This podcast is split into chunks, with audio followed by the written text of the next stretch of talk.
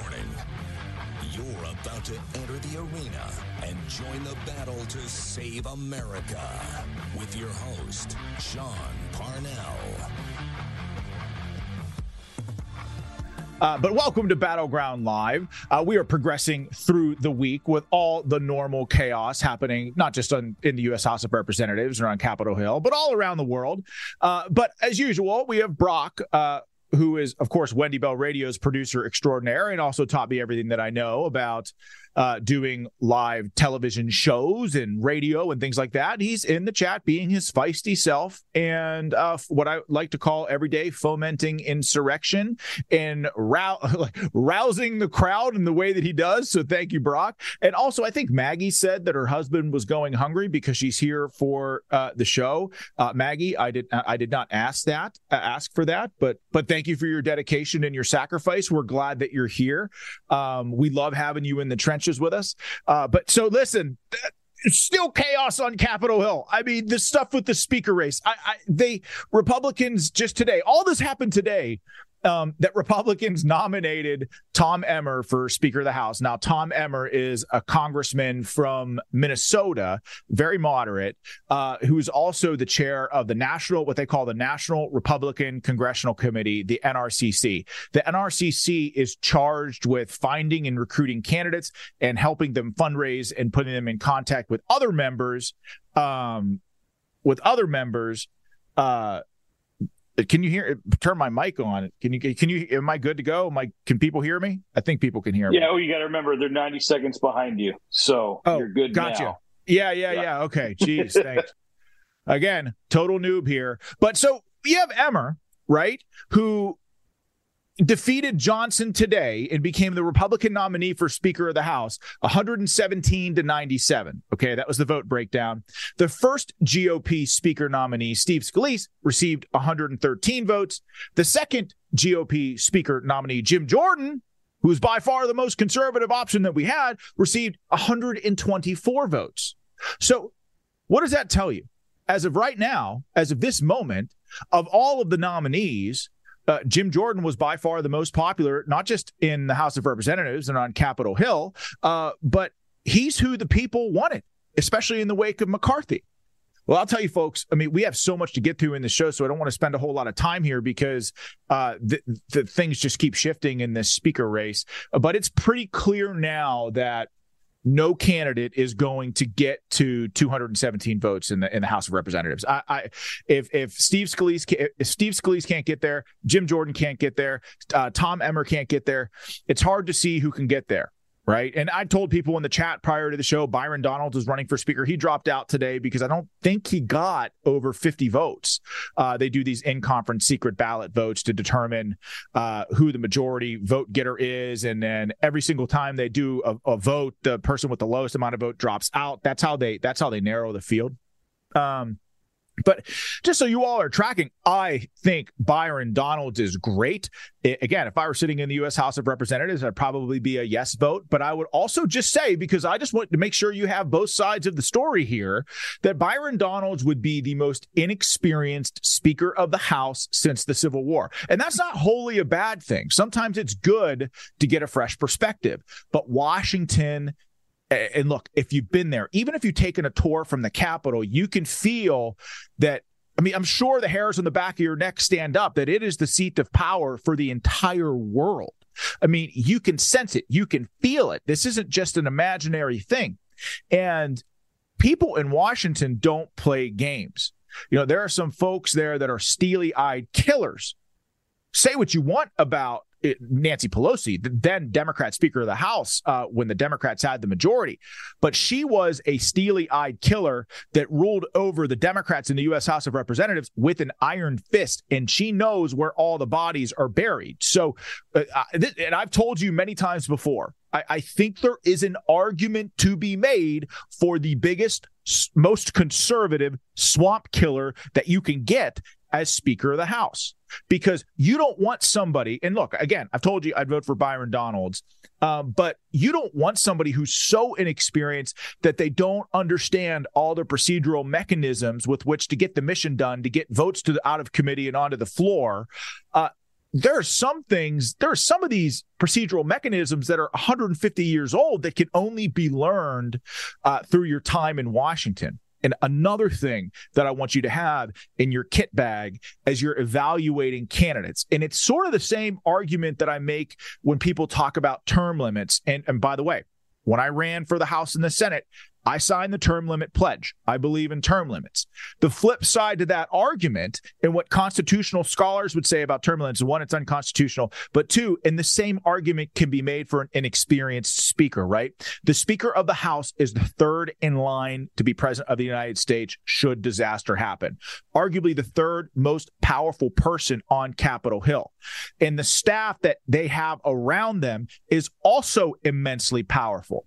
That staff, oftentimes, people who liaise with the speaker, K Street folks, special interests, lobbyists, they've been in Washington for the last 20, 25 years in some cases. These people have a hell of a lot of experience. And you don't want all of those people who surround the Speaker of the House to have a ton of experience while the Speaker of the House has very little because you don't want them trying to pull the wool over his eyes or anything like that. And again, there are some things having been in leadership my entire life on certain, especially in the Army, by the way, uh, there are some things that there's just no substitute for time right? There are some things that you just learn as you go. And my fear and this this is something I talked with Byron about, is that maybe he doesn't know or understand all of those things and would be particularly susceptible to being manipulated by K Street special interests, lobbyists, and the Democrats who uh, people like Pelosi, I'm telling you, steely eyed killers without flanking procedurally. So these are just things that that Parnell's platoon, as you watch, I want you all to have this in your kit bag so you can be smart tacticians out there on the battlefield. Um, but yeah, the speaker stuff is is crazy. Uh, and oh, one more prediction before I get to the next thing and do, do talk about uh, some founding sponsors and stuff here. Um, my prediction, uh, I don't know for sure, but if I were a betting man and this were Vegas and we're, you know, we're haven't said mouth breather in a while. So if you're playing the mouth breather drinking game, go ahead and drink. But if I were a betting man and I were in Vegas, I would say at this point, Kevin McCarthy throws his hat back in the ring. Now, that might make some of you throw up in your mouth a little bit or spit out your drink, and that's not my intent. Okay. But I just, I've got this TV here set up here so I can watch breaking news like right over there as I'm doing the show. So I can bring you everything that I see on that TV at the same time it's coming out. Um, but there was just a Democrat uh, on uh, from Washington, a Democrat member of Congress on Washington, uh, on Neil Cavuto. And yeah, I don't really watch Fox anymore, but of the programs that I have, I don't really even have cable anymore. But I've got Fox News, so it's on um, as I watch this as I'm doing the show. Uh, my options are limited, um, but he was on Neil Cavuto's show saying that there's no way any Democrat could support Kevin McCarthy. They don't support governing from the far right. They don't support an insurrectionist like Kevin McCarthy, who who supported overturning the results of 2020 election. Of course, he didn't support overturning the results. He supported auditing and investigating and protesting the electors and all of that stuff, which, by the way, uh, is completely and totally constitutional. And he, this Democrat also said we don't support a budget that cuts 30 percent across the board for you know education and things like that. Well, uh, most of us as as conservatives, we all know and believe that the Department of Education is a wholly unconstitu- unconstitutional. But so th- I'm just letting you know, like it or hate it, how Democrats feel about this guy McCarthy. And look, again, I'm not a McCarthy apologist, but when I say that it's pretty clear that no candidate can get to 217, he's the only one that's done it. Okay. So love him or hate him, I'm kind of ready for Republicans to gain, you know, back control of the U.S. House of Representatives, which is the only major legislative body that we control. And part of my fear is, is that, you know, I don't really care if the government shuts down. I, I don't. Uh, but I am afraid of the pay of our veterans uh, and our warriors and our war fighters as war rages in Ukraine and and war rages in Israel and the likelihood of the deployment of American troops, which by the way I don't support, goes up and up and up. Even if they're training for deployment and they haven't even gone, the, you're talking about American troops, like if they deploy to support even in an advisory capacity in Ukraine. And by the way, it, while we're giving predictions, I told you I predict McCarthy probably throw his hat back in the ring. Look, I don't know. I don't have any insider knowledge. But while we're doing predictions, I am very, very afraid Biden is just going to escalate things, whether it's in Ukraine or whether it's in Israel. I don't know what that looks like yet. Maybe it's with Iran. We'll get into this a little bit later in the show just so that there can be a distraction from his horrendous domestic agenda going into 2024. And that way he can call himself a wartime president. And you heard in his address uh, a couple of weeks ago, or maybe it was a week ago, when he gave his national address to the uh, to to America, uh, basically saying and planting the seeds of the fact that yes, indeed, he is a wartime tr- president. Remember, he was talking about um, riding on a blacked out train by himself without without his staff around, like he's going to the front line and fighting the war himself. Uh, but Meanwhile, he can barely string together a coherent sentence, and small steps dominate the guy. Uh, but that's my fear. I'm afraid he's going to escalate things. And if that's the case, I don't want our warfighters not getting paid. It's something that worries me a lot. Um, but nevertheless, before I progress too far into the show, I want to thank Deepwell. Um, I know I'm doing these long opens, but things are just so crazy right now. Uh, but Deepwell is a founding sponsor of this program. They believed in Battleground Live before anybody else did. We wouldn't be here were it not for them. They're a great American drilling company with eh, places all across the country and really, I'm telling you, they're hiring and they're looking for good people. And they're a, an amazing patriot owned company that believes in American in, energy independence. And they refer to themselves as a family. So if you're looking for a job, you don't necessarily have to work out on a drilling site, right? You can work in an office, administrative position, marketing, social media, whatever, even community engagement. And if you're if you're you, you, have a desire to work on a drilling site or looking for a career change, it's probably not for me because I can't I can't do the tough work anymore as I get older. Six and a half years in the infantry and jumping out of airplanes kind of did a lot of damage to my body. So I don't think I can handle that stuff much anymore. Um, but you can make, you know, in five years there, if you follow Deepwell's educational track between, you know, start at $55,000 with a full benefits package and progress to 250 in five years. So it's a great place to work. So go to deepwellservices.com, reference me that you heard about them. That would help me a lot. Uh, but again, this show wouldn't be possible were it not for them. Uh, but so let's just jump right into A block. Uh, this is something that I really, really, really want to talk to you all about. Um, the weaponization of our American justice system here at home continues to progress unabated. And not only are they targeting President Trump, obviously, every day you see headlines about some new ridiculous charge that they've leveled against President Trump. I think he's facing something like 91 felony counts and 900 years in jail or something absurd like that. But they're also targeting his allies and not just his allies, but also his attorneys. And the fallout from this, I mean, of course it's wrong, right? But I think most people are talking about this, you know, they're either taking a position that how how could how could this person do such a horrible thing or they're just talking about the weaponization of our justice system, which of course is a very bad thing. But there are fallout in other ways that I want to talk to you about after this that I don't think that people are quite anticipating yet.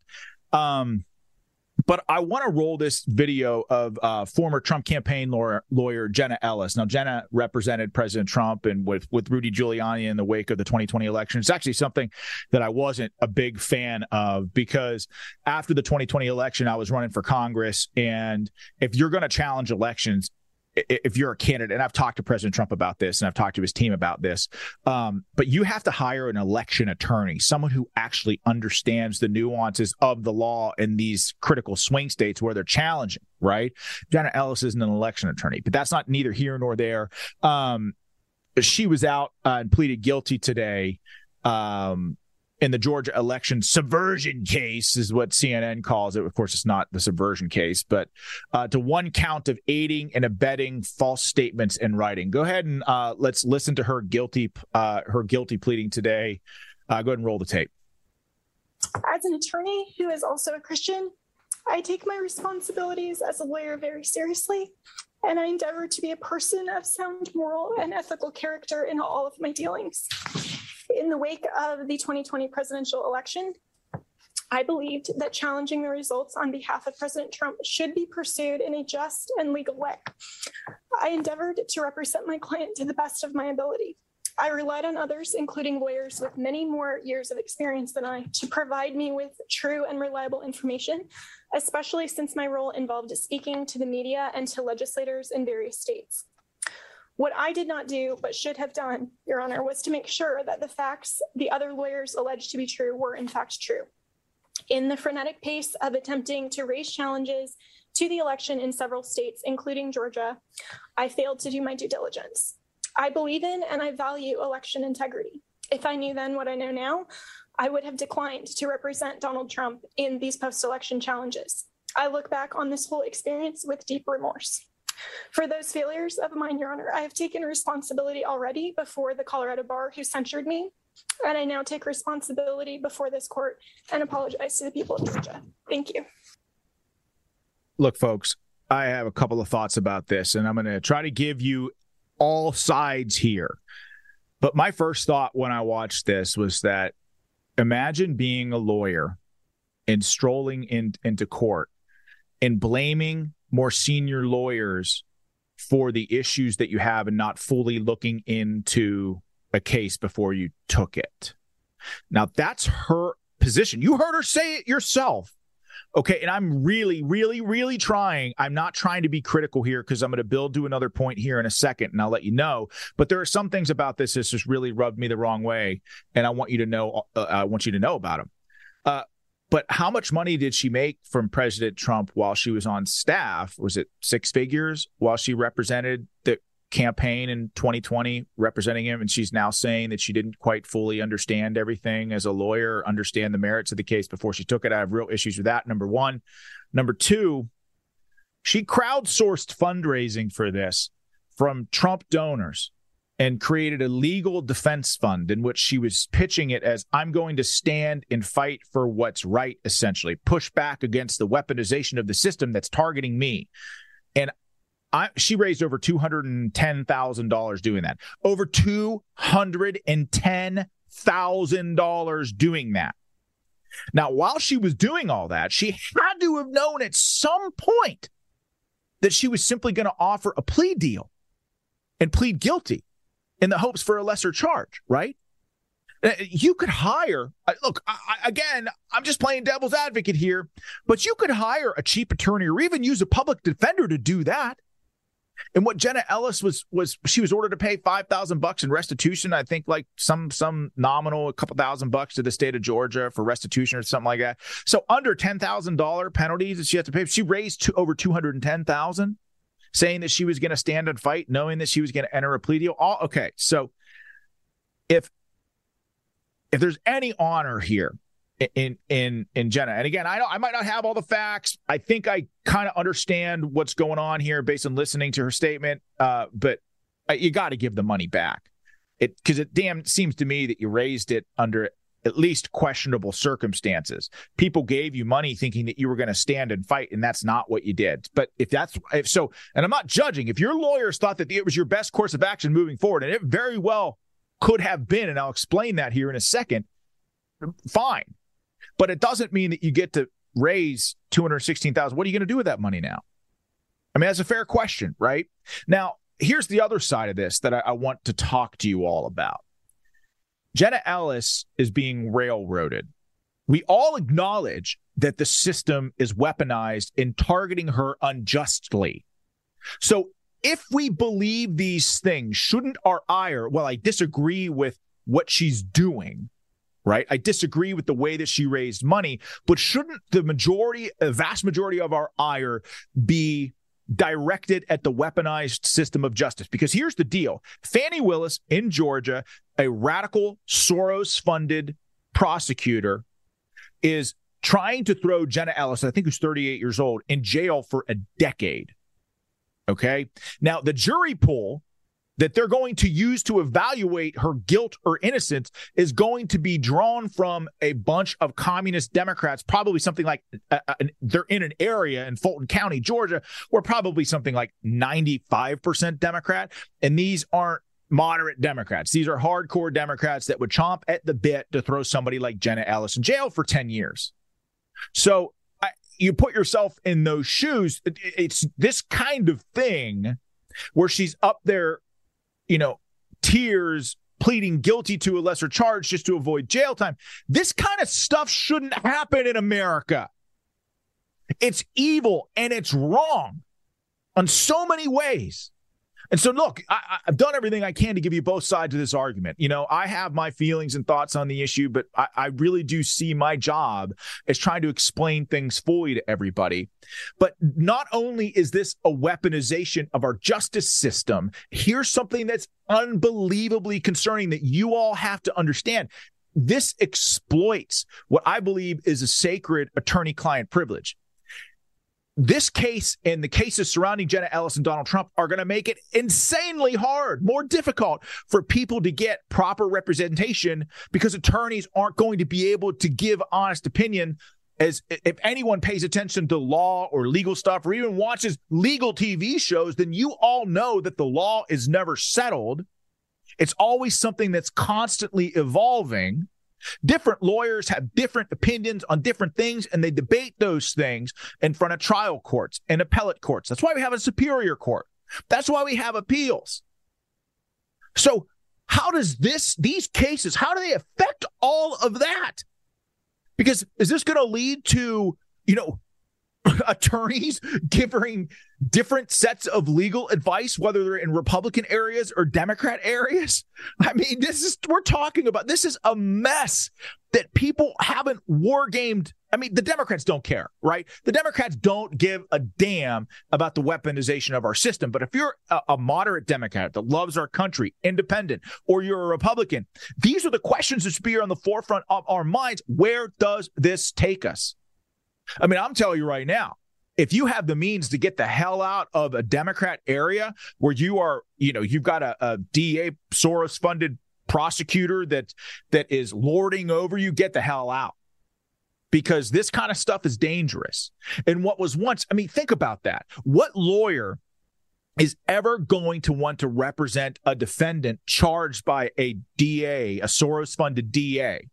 What lawyer's ever going to want to represent a person like that if attorney client privilege isn't sacred and honored? And it's not anymore. Folks, this is dangerous. Think about when somehow the FBI, when they raided, you know, dirty Michael Cohen, who was a who was a, a, pile of garbage for turning on President Trump. He's a liar and obviously a, a pile of garbage, a mouth breather. But how did the FBI, I'm not even talking about Michael Cohen and his personality. How did the FBI raid his office and take all of these legal documents when he was the attorney for Trump? I mean, this is an extraordinarily slippery slope. And if you think it's going to stop with Jenna Ellis, you are wrong because they are coming for you next. But I'm telling you, just beyond all this, just a 30,000 foot stuff, like beyond the, ju- the weaponization of the justice system and beyond discussing and debating how we conduct uh, like discussing and debating rather how we conduct elections in this country is part of being an American and charging somebody for something like that is un it's it's just it's diametrically opposed to our Constitution in the First Amendment. And look, I, will just give you my experience running in 2020 because look, I was on the front lines of all this. I saw it unfold with my own two eyes, along with my staff right there along with me, how all of this worked. And again, running in Western Pennsylvania, one of the biggest swing districts in the entire country, all eyes were on this swing district. President Trump tweeted about it all the time, talked about it all the time. President Trump was on the front end uh, of the fraud that was perpetrated in Western Pennsylvania. There's no doubt it happened. I saw it. I think two months prior to election day in 2020, and I don't want to rehash all this or spend too much time on it, but we were getting calls from people that the Democrats were having these huge campaign style events with donkeys and music and everything else. I'm not even joking, like animal donkeys, because that's that's like their their party mascot. And they just had groups of people bringing you know stacks of ballots and dumping them into drop boxes. We were getting reports as a campaign running for Congress in real time that they were doing this in Allegheny County.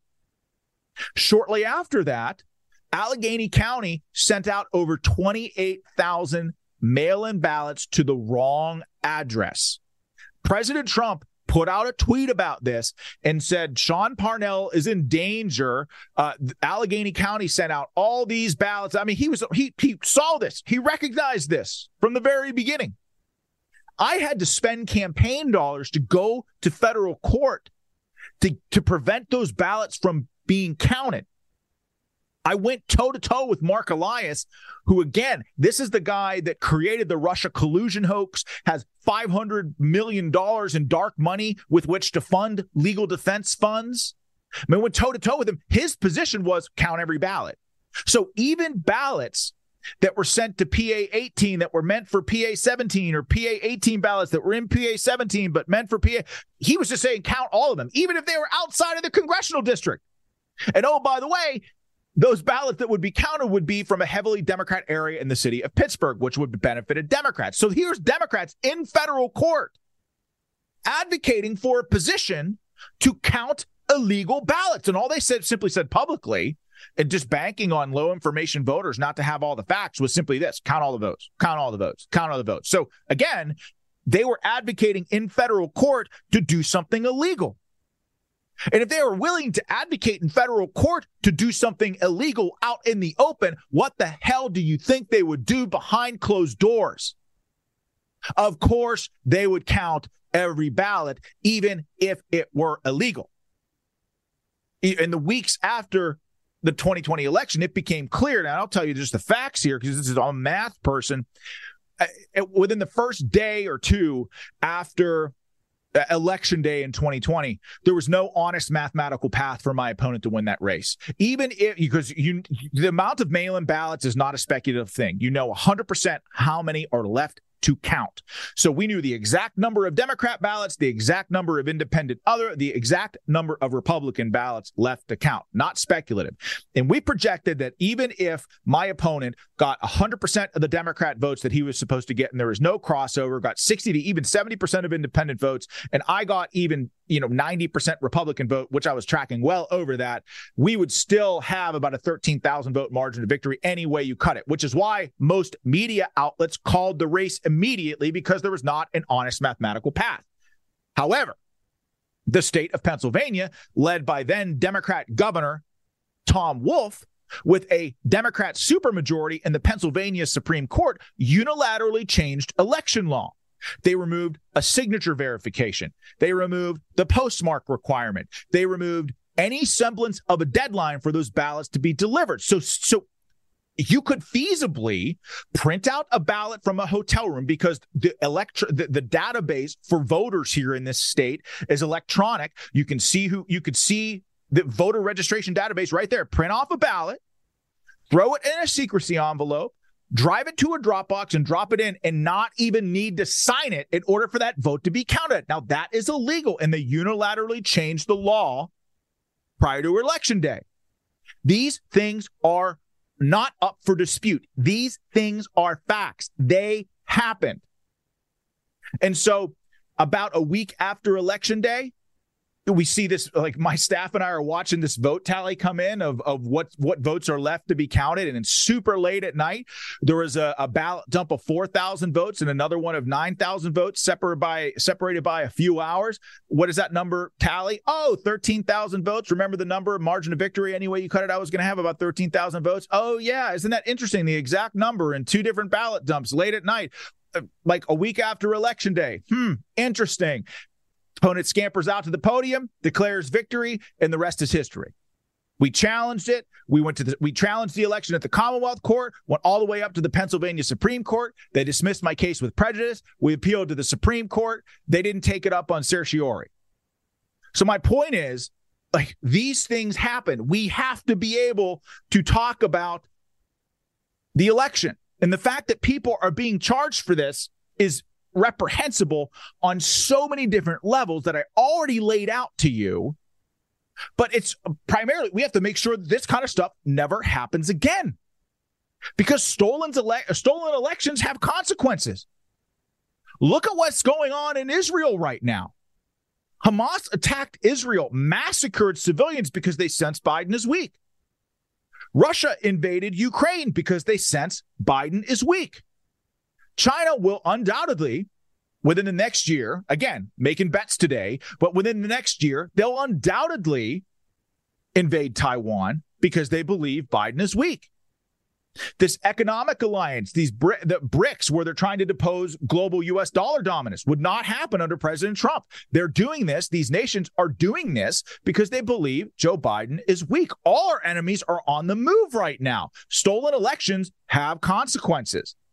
So we're talking about Israel here for a second. There's like this incredible a couple of videos I want you to watch here uh, of Mosab Hassan. Now, Mosab Hassan Yousef is the son of an Hamas founding member. He was on CNN with Jake Tapper, or I'm sorry, I should say Monica Lewinsky's boyfriend, uh, Jake Tapper. And he, some of the things that he was saying was was particularly I, thought was was pretty cool, pretty amazing for CNN, especially on CNN. And the fact that this guy is the son of the founder of Hamas is also kind of amazing. I just want to hear. I, I want you to hear how he's talking about this this Hamas attack on Israel, what it means for America. Because as I'm what I'm building to here is that the Biden administration 100% is completely confirmed beyond the shadow of a doubt here that the Biden administration slow walked the IDF invasion, which which 100% is going to allow Hamas to survive this. And I'll get to that in a second. But go ahead and roll this first video of uh, Mosab Yousef. Were you surprised at the failure of Israeli intelligence on October 7th? Uh, listen, there was a failure, but this is not the time to blame anybody. There, there, uh, there is corruption, there is failure, uh, there is lack of leadership, but this is not the time now to blame anybody. This is the time to get unified. You know, the United States need to give Israel the necessary cover to uproot Hamas. You know, Hamas, Israel is fighting on behalf of, America. Israel is fighting on behalf of the Palestinian people. Israel now is fighting on behalf of the free world. This is not a politi- political propaganda. I, uh, as an ex Hamas uh, member, the son of the founder of Hamas organization, and today as an American citizen, I ask the President of the United States to give Israel the necessary cover, the necessary supply, whatever it takes to uproot Hamas. Otherwise, the next war is going to be deadlier. What have I been saying for the last week? If we do not let and give Israel the time and the space to not just defend itself, but to eradicate and destroy Hamas, the cycle of violence that they perpetrate will continue. And the son of the founder of Hamas is now saying the exact same thing and on CNN with Monica Lewinsky's boyfriend, but he didn't stop there. Check out this next video uh, of him in this interview with uh, Monica Lewinsky's boyfriend. Go and roll the tape. I know that you think that Hamas is the enemy of not just Israel, but the Palestinian people. Strategically, do you think it is wise for the Israeli Defense Forces to, to stage a ground incursion into Gaza to uproot Hamas? Do you think that's a smart thing to do? Well, you know, uh, now it's a war time, unfortunately. And this war, uh, Israel did not start. Hamas started this war. And Hamas, in fact, uh, in this equation, uh, blood for money, they start a war every uh, few years. Whenever they want money, uh, you know, they uh, shed uh, children's blood. this is their game, and this has to stop. This to ha- have to come to an end. And unfortunately, the price is not going to be cheap. Uh, in fact, I feel very sorry for Israel that they have to go into Gaza where there are booby traps all over the place and tunnels all over the place. I don't know how many Israeli soldiers have to die in order to uh, uh, destroy uh, Hamas. This is the most complicated mission a modern army uh, uh, has in our in our modern day. Now, what I suggest, you know, to the Israelis that they wait they take their time, they collect intelligence. And what I need from the United States to give enough support. In fact, I would like to see the Navy SEALs taking part in this. I know this sounds horrible, but again, I speak as a taxpayer, as an American today, that we need to be unified. We need to give Israel the support. We need to free Palestinians and free Gaza from Hamas ruling. I agree with almost everything he said, with the exception of sending Navy SEALs in to do the work of the IDF. I do not support American boots on the ground, but I think we have to do everything we can, and if necessary, I mean, hell, hell, listen, the aid, the military aid to Israel has already been appropriated. It was appropriated before Hamas attacked Israel. So this is this is a a, a fundamentally different conflict than Ukraine. But I agree with everything he said. Do you notice that he said that as the the the fact that the uh, IDF is going to have to go into Gaza now with, and it's going to be dangerous because Hamas has booby trapped everything. Now, do you want to know why that is? It's because the Biden administration deliberately slow walked the IDF's invasion of Gaza. I have been saying this for a week. Since 24 hours after the attack, I told you that this was going to happen. And now we have confirmation. If we have the image from the Associated Press article, uh, could we go ahead and throw it up there? Um, it's an AP confirmation that Biden delayed the invasion. Do we have we got it? I don't know if we do. Um, but it basically says that the Biden administration, yeah, there we go, that the Biden administration, circled there in red, because I know sometimes this is tough to see, but it says that the Biden administration pressured Israel to not invade Hamas so that they could work to get hostages out. Now, think about this for a second and really put your strategist hat on here. Imagine you are a member of a SWAT team and you are engaging in a negotiation with a bank robber. What the Biden administration is doing is like this. It's like a SWAT team saying to a bank robber, "Hey, please send out your hostages because we don't want there to be we we we want to make sure that they're out of there before we attack you." I, I'm sorry, but there's that's not a strategy. Now, obviously, we want to get as many hostages out of there as, as humanly possible, but it's not going to happen. There's not there's no end game there. Here's here from a tactical standpoint. But here's what the Biden administration ultimately wants. Okay. The Biden administration wants to slow walk any invasion there so as to make Israel's invasion of Gaza tactically untenable. there's a there's a reason for this. And I would not be surprised, by the way, behind the scenes, diplomatically, behind the curtain, if the Biden administration was engaging with Hamas, because remember, the Biden administration is giving them hundreds of millions of dollars of your taxpayer money. No doubt in my mind that the Biden administration is saying, Would, could you please just hold off on your attacks? Could you please just stop? This is bad for us politically. And then look, I mean, God forbid if you keep attacking and Trump gets elected, he's going to cut off your aid. We're giving you a we're giving you military aid. So just please stop. I'm telling you, it wouldn't surprise me if Biden did this. Do you want to know why? Because he sort of did the same thing with the strategic reserve or petroleum reserve. He did everything that he could to release as many barrels as need be from our strategic petroleum reserve, by the way, which is meant for wartime and put he actually puts us in danger when you diminish that. I mean, he he diminished it to the point I think the lowest level since like 1980 or something like that. But the only reason he did that was to drive the cost of gasoline down nationwide to make it more favorable conditions for Democrats in the 2022 election. So I'm telling you, folks, this this kind of diplomatic wheeling and dealing if you're a Democrat is certainly not beyond the pale for them. They would definitely, there'd be hell. John Kerry did it when Trump was in office. He was saying to Iranian leaders that, hey, look, if once once we get back in office, you know, Democrat take back the White House, we'll absolutely withdraw from the Iran nuclear deal, which will be, or we'll actually, I'm sorry, we'll actually re-enter the Iran nuclear deal, which is good for you.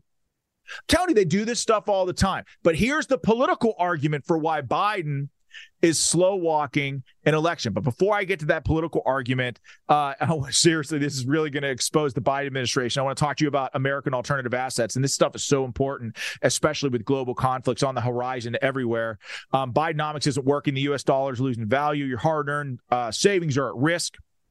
You can now act, and I'm holding this, of course, in my gunpowder stained fingers, which is, of course, a play on, on the great Rush Limbaugh. It says his nicotine stained fingers. And by the way, if you have better suggestions, let me know in the chat because I'll adopt them if they work. Um, you can act now before it's too late with one straightforward, entirely legal tax loophole.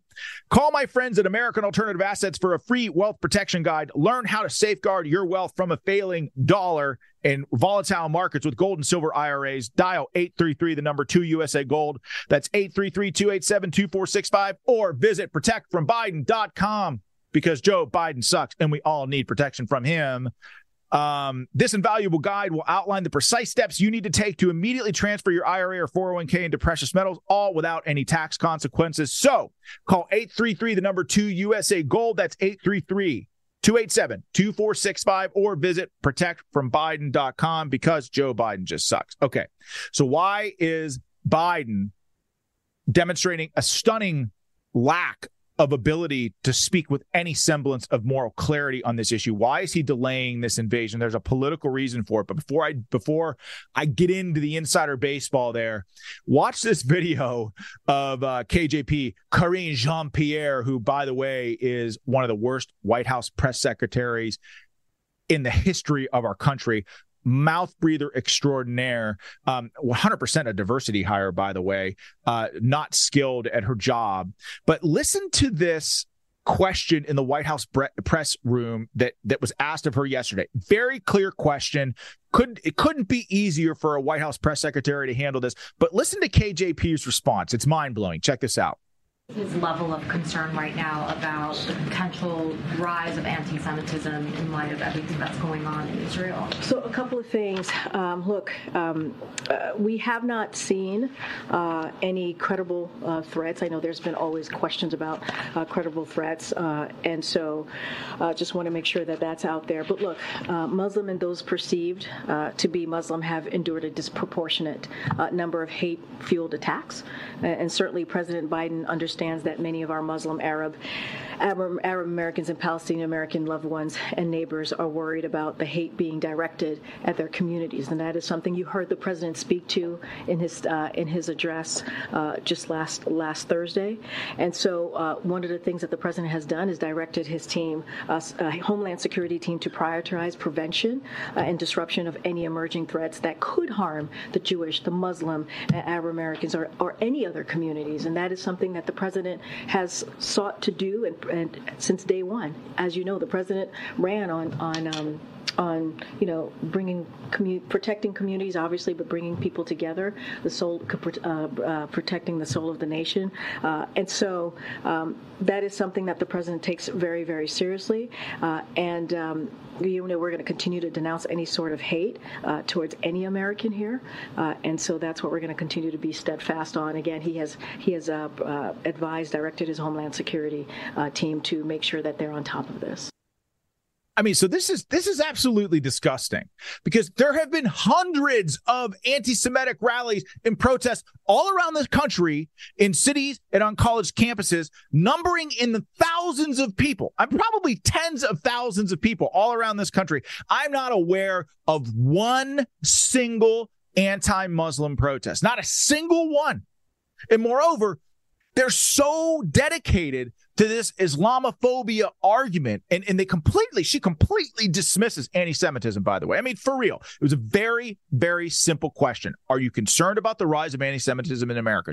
Uh, simple answer yes. Why do you have to fumble with the notebook? Why do you even have to read these notes? I mean, this is what I say about Democrats all the time. It would be the easiest thing in the world to be a Democrat because the media never ask you tough questions. Even a basic yes or no question here. Are you concerned about the rise of anti Semitism in America? Yes, especially given all the anti Semitic rallies and, and, and I've seen spring up all around the country in major cities and in college campuses. It's very, very concerning. She could have said that, but she didn't. And I'm telling you, this kind of language from the highest levels in our country, it actually insulates the, the terrorists. It's language that allows people to generate sympathy for terrorist organizations like Hamas. It's completely inexcusable, even more so in the wake of this massacre of Israeli civilians. It's disgusting. It should be rejected. But since she made those statements. She's since come out and said this, and this is a direct quote. Uh, to be clear, the president and our team are very concerned about a rise in anti Semitism, especially after the horrific Hamas terrorist attack in Israel. Okay, well, you could have just said that when you were asked, right? And again, this is how you know the Democrats are worried about something because their allies in the media immediately jump to their defense. And of course, ally in the media, Politico right? Out with a headline shortly after she says this. White House press secretary says she misheard question on anti Semitism during the briefing. I played you the tape. You heard it directly. The room was completely quiet. You could hear plain as day the question by the journalist. And it says right here, uh, from from uh, from Politico. White House press secretary KJP misheard a question, like not not alleges, not says she misheard a question, just says definitively misheard a question about concern over the rise of anti Semitism amid the ongoing war between Israel and Hamas during a press briefing, she told Politico on Tuesday. I did mishear the question, KJP said in a statement, as I foot stomped many times from the podium and on air. Anti Semitism is an abomination. And she goes on. Well, of course, she didn't say that in the moment. And the fact that she didn't say that speaks volumes. But again, so I like there's a political reason for all of this hedging, folks. It's it could not be more clear. And that's because the reason why the Biden administration is slow walking the Israel invasion into Gaza, the reason why the Biden administration is afraid to condemn anti-Semitism here in America with a with a clear and definitive words, the reason why they're not doing that is because Joe Biden needs the Hamas sympathizers, free Palestinian, they, he needs their votes to win. And oh, by the way, he needs to he needs their votes, the terrorist sympathizer vote, along with normal people. And I'm telling you, folks, in this instance, you can't have it both ways. And so this is the reason for the lack of moral clarity. And look, if you don't believe me, if you don't believe me, I mean, go look up this tweet from Guy Benson. I've got this image up there of a poll. I, we don't even need it. We can show it if we have it. If we don't, it's okay. I'll just read you what Guy Benson said on Twitter, now X. Go look it up for yourself. But he says, I just keep staring at these numbers. She's referring to a poll with, with pie graphs.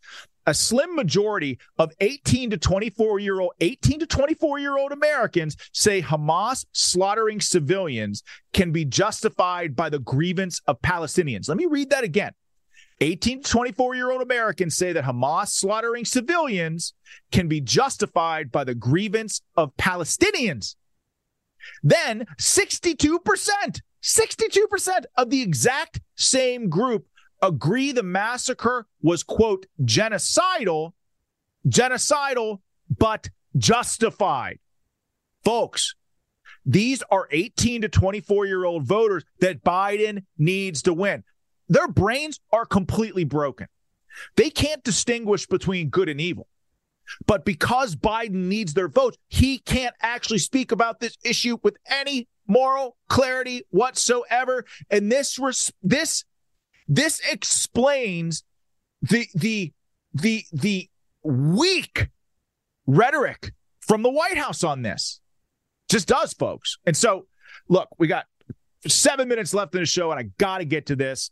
Um, the juxtaposition between Israel and Ukraine, because I told you that I wanted to get to this yesterday, but I didn't quite get there. Um, still learning the ropes of this of the new show here, but the juxtaposition between Trump and Mitch McConnell, again, both Republicans, uh, but it just could not be more clear in these two these next two videos I'm going to show you. Kind of unbelievable. Uh, but there's a, Mitch McConnell, uh, who is who is again the Senate Minority Leader uh, in a Republican Senate Majority Leader in the U.S. Senate, uh, was out on the Sunday shows doing the rounds talking about Ukraine in Israel. I mean, obviously they're going to lump the, the spending bills and the aid packages on Ukraine and Israel together. Joe Biden said that during his national address. I'm vehemently opposed to this. The two conflicts are different. They should be single subject spending. They should be single subject bills so we can evaluate the aid patch packages of each. So they're, I mean, seriously. I mean, the prudent thing to do because these are two very very different conflicts would be to do it that way and if people in washington had any ounce of common sense they they they would the, the reality is is that it, this is another thing just another political argument on this topic uh, the differences between israel and ukraine but israel has broad bipartisan support supporting israel's war against hamas has broad bipartisan support ukraine does not so that's why they're lumping these bills together because Republicans just simply wouldn't vote, especially Republicans in the U.S. House of Representatives aren't going to vote to fund Ukraine in perpetuity, nor should they. But watch McConnell, how he talks about his view on foreign policy and the U.S. making war by proxy. It's concerning as hell. Check this out. It is all interconnected. And you've said that you believe there is enough oversight of aid to Ukraine. Why hasn't that persuaded some members of the of the Republican caucus? If you look at the Ukraine assistance, let's let's talk about where the money is really going. A significant portion of it's being spent in the United States in 38 different states replacing the weapons that we sent to Ukraine with more modern weapons. So we're rebuilding our industrial base. That's what President Biden's seeking to do. It's it's correct. No Americans are getting killed in Ukraine. We're re- rebuilding our industrial base.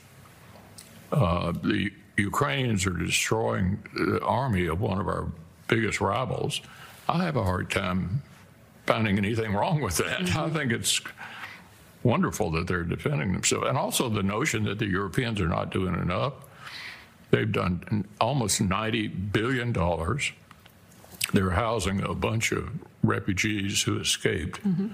Uh, I think that our NATO allies in Europe have done quite a lot. You sound like you have a lot in common with President Biden in his worldview, based on what you just laid out.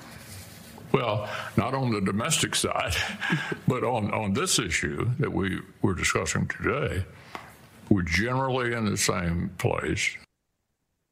I mean, look, folks, I could not disagree with him more. And Staying Salty in the comments said, Well, Sean, the reason why Joe Biden can't speak with moral clarity is because he never had uh, moral clarity. He never had morals in the first place. And you are right.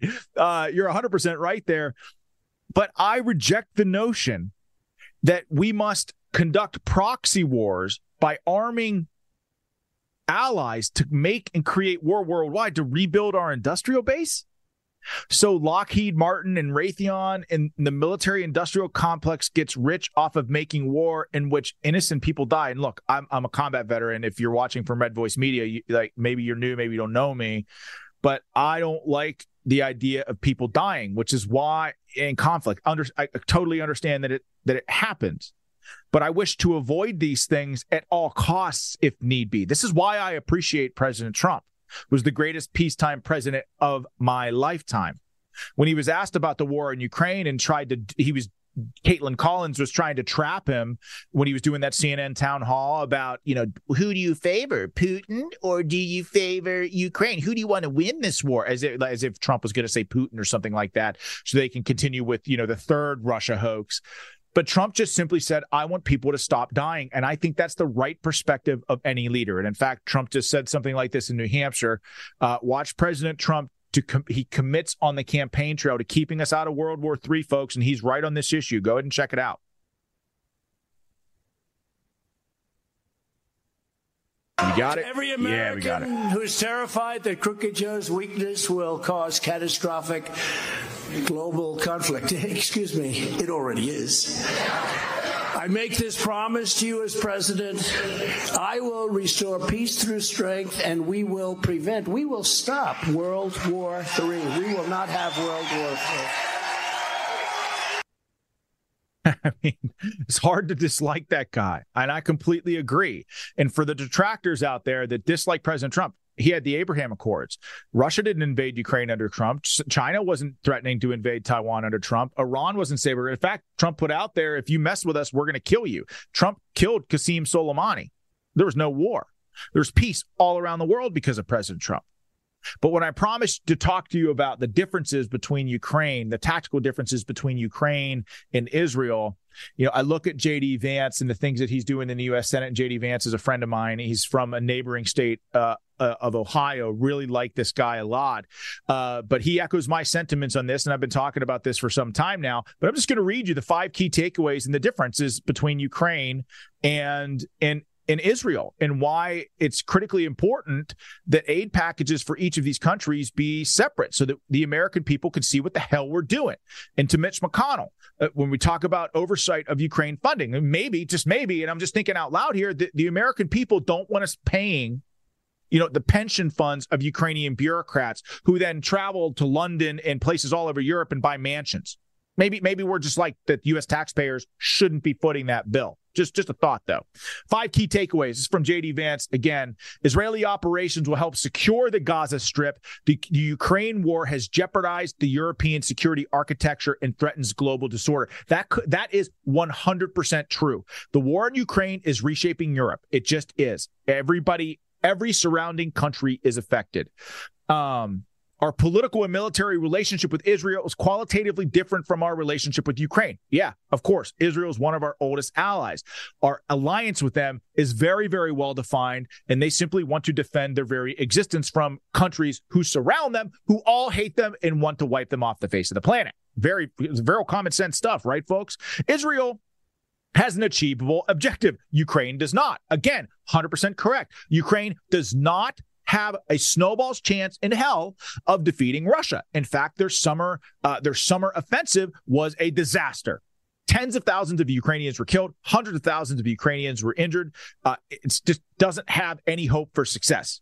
Um, Israel has a qualitatively different defense capability than Ukraine. Again, Israel is not asking for our Americans to be on the ground, put, put them in harm's way. They're not asking for it. They don't want it. They can handle these issues on their own. And last but not least, the United States does not have a plan in Ukraine, but we do have a plan in Israel. The plan in Israel is to let, well, I mean, not if Biden has his way, but the plan in Israel, of course, if you're approaching the issue with common sense, is to let Israel attack Hamas. Folks, the world is a far more dangerous place with Joe Biden at the helm. As we roll into 2024, the stakes could not be higher. And as I mentioned earlier in the show, we'll leave some stuff on the cutting room floor and I'll get to it tomorrow because we're approaching the end of the hour. But the fact of the matter is is that everything is on the line in 24 and as I mentioned earlier in the show, I am deathly afraid of the Biden administration es- escalating conflicts in Ukraine and in the Middle East to so that it helps them in an election year, distracts from the disaster that is this domestic agenda. What's going to happen? This is what these politicians do. I mean, after September 11th, General Wesley Clark said that they had a plan immediately within 11 days of September 11th to invade seven different Middle East countries. 2001, it was Afghanistan. A couple years later, it was Iraq, and then it was Libya, and then it was Syria, and, and then eventually ending with Iran. We never got to that point. But every step of the way, the American media rolled out more propaganda to support these wars. Don't think that our political leaders aren't capable of these lies. They are. And it will be your sons and daughters who deploy to support these wars that find themselves in harm's way. So don't sit on the sidelines. Be a freaking ambassador for freedom in this country. And so as we end this show, those of y'all who made it through the full hour, please make sure, please just take a couple of seconds and like this video because Rumble notices that stuff. It helps the show a lot. It helps us grow. Um, subscribe to Battleground Live. It's critically important. It is and will always be free. You all have helping us. They're helping us raise money to build a better studio. We just cracked a thousand dollars yesterday. Thank you. The first thing that we get is going to be a new camera to bring us a better quality show. I'm going to I'm going to loop you all in on that as we go about it. If you're watching from Red Voice Media, take a couple of seconds and subscribe to Battleground Live. If you're in Parnell's Platoon watching on my Rumble page, go over to Red Voice Media and subscribe to them too. These shirts, Never Quit, Never Surrender, they're available at officialseanparnell.com as part of a new company that I rolled out called the Battleground Apparel Company. It's a company for American patriots who believe this nation to be exceptional. And if you're watching this show, 100% you're one of those people. So thank you all for watching. Up next, if you, if you, go over, if you're watching on my page, go over to Red Voice Media's Drew Berquist. He's got a three-hour show right after mine. He's an awesome guy. Uh, but up next is him. Uh, thank you all for watching. As always, God bless you all. See you tomorrow at 5 o'clock, and God bless this amazing country that we call home. Take care.